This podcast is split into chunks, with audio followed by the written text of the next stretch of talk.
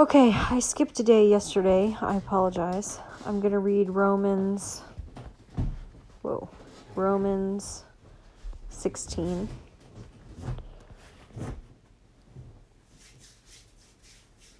Oh, okay. And in Romans 16, Paul is um,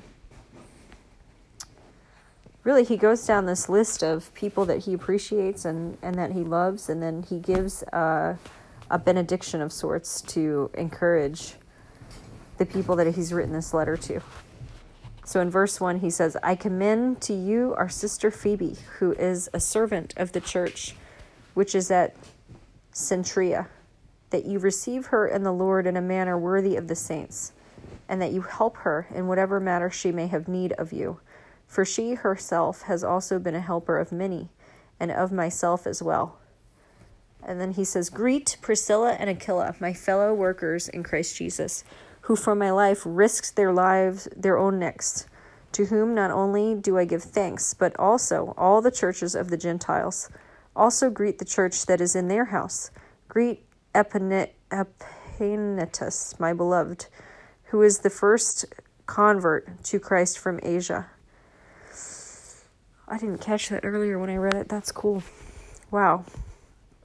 Greet Mary, who has worked hard for you Greet Andronicus and Junius, my kinsmen, and my fellow prisoners who are outstanding among the apostles, who also were in Christ before me. Greet Ampliatus, my beloved in the Lord. Greet Urbanus, our fellow worker in Christ, and Stachys, my beloved. Greet Apelles, the approved in Christ. Greet those who are of the household of Aristobulus. Greet Herodion, my kinsman Greet those of the household of Narcissus who are in the Lord. Greet Tryphena and Tryphosa, workers in the Lord. Greet Persis, the beloved, who has worked, worked hard in the Lord. Greet Rufus, a choice man in the Lord, also his mother and mine. Greet Asyncritus, Phlegon, Hermes, Patrobas, Hermas, and the brethren with them. Greet Philologus and Julia, Nereus and his sister, and the Olympas, excuse me, and Olympas, and and all the saints who are with them. Greet one another with a holy kiss. All the churches of Christ greet you. Now I urge you, brethren, keep your eye on those who cause dissensions and hindrances contrary to the teaching which you have learned, and turn away from them.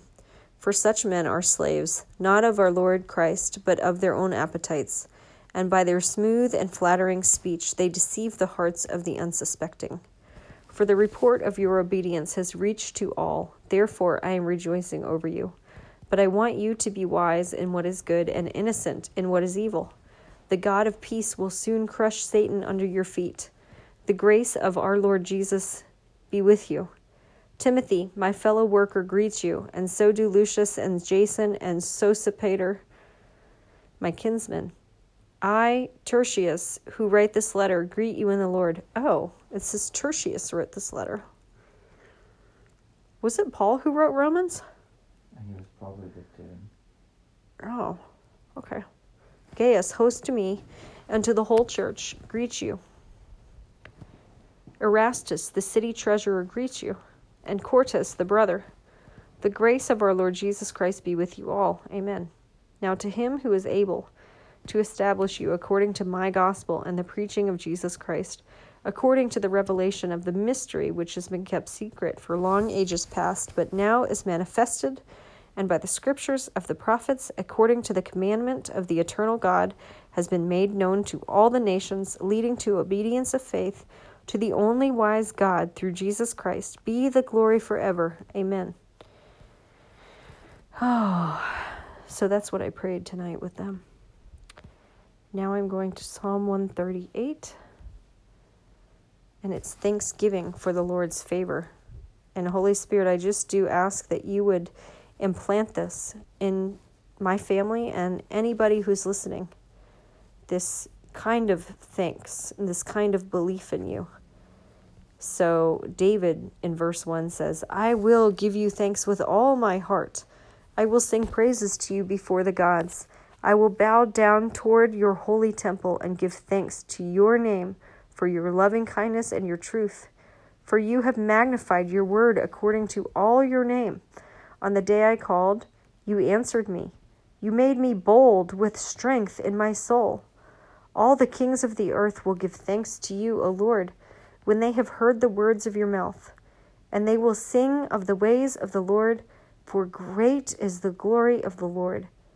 For though the Lord is exalted, yet he regards the lowly, but the haughty he knows from afar. Though I walk in the midst of trouble, you will revive me. You will stretch forth your hand against the wrath of my enemies, and your right hand will save me. The Lord will accomplish what concerns me. Your loving kindness, O Lord, is everlasting. Do not forsake the work of your hands. That's beautiful, right?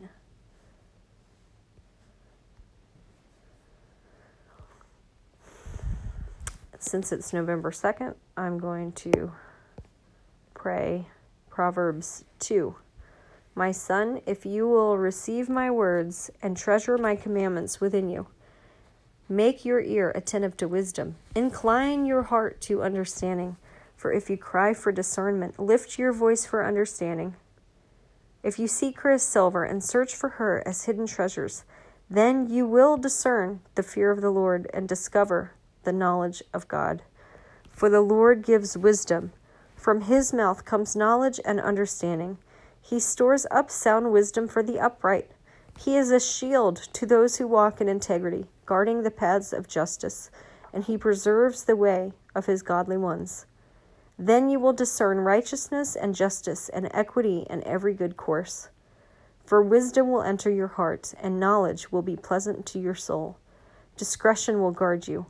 Understanding will watch over you to deliver you from the way of evil, from the man who speaks perverse things, and from those who leave the paths of uprightness to walk in the ways of darkness, who delight in doing evil and rejoice in the perversity of evil, whose paths are crooked and who are devious in their ways, to deliver you from the strange woman, from the adulteress who flatters with her words that leaves the companion of her youth and forgets the covenant of her God.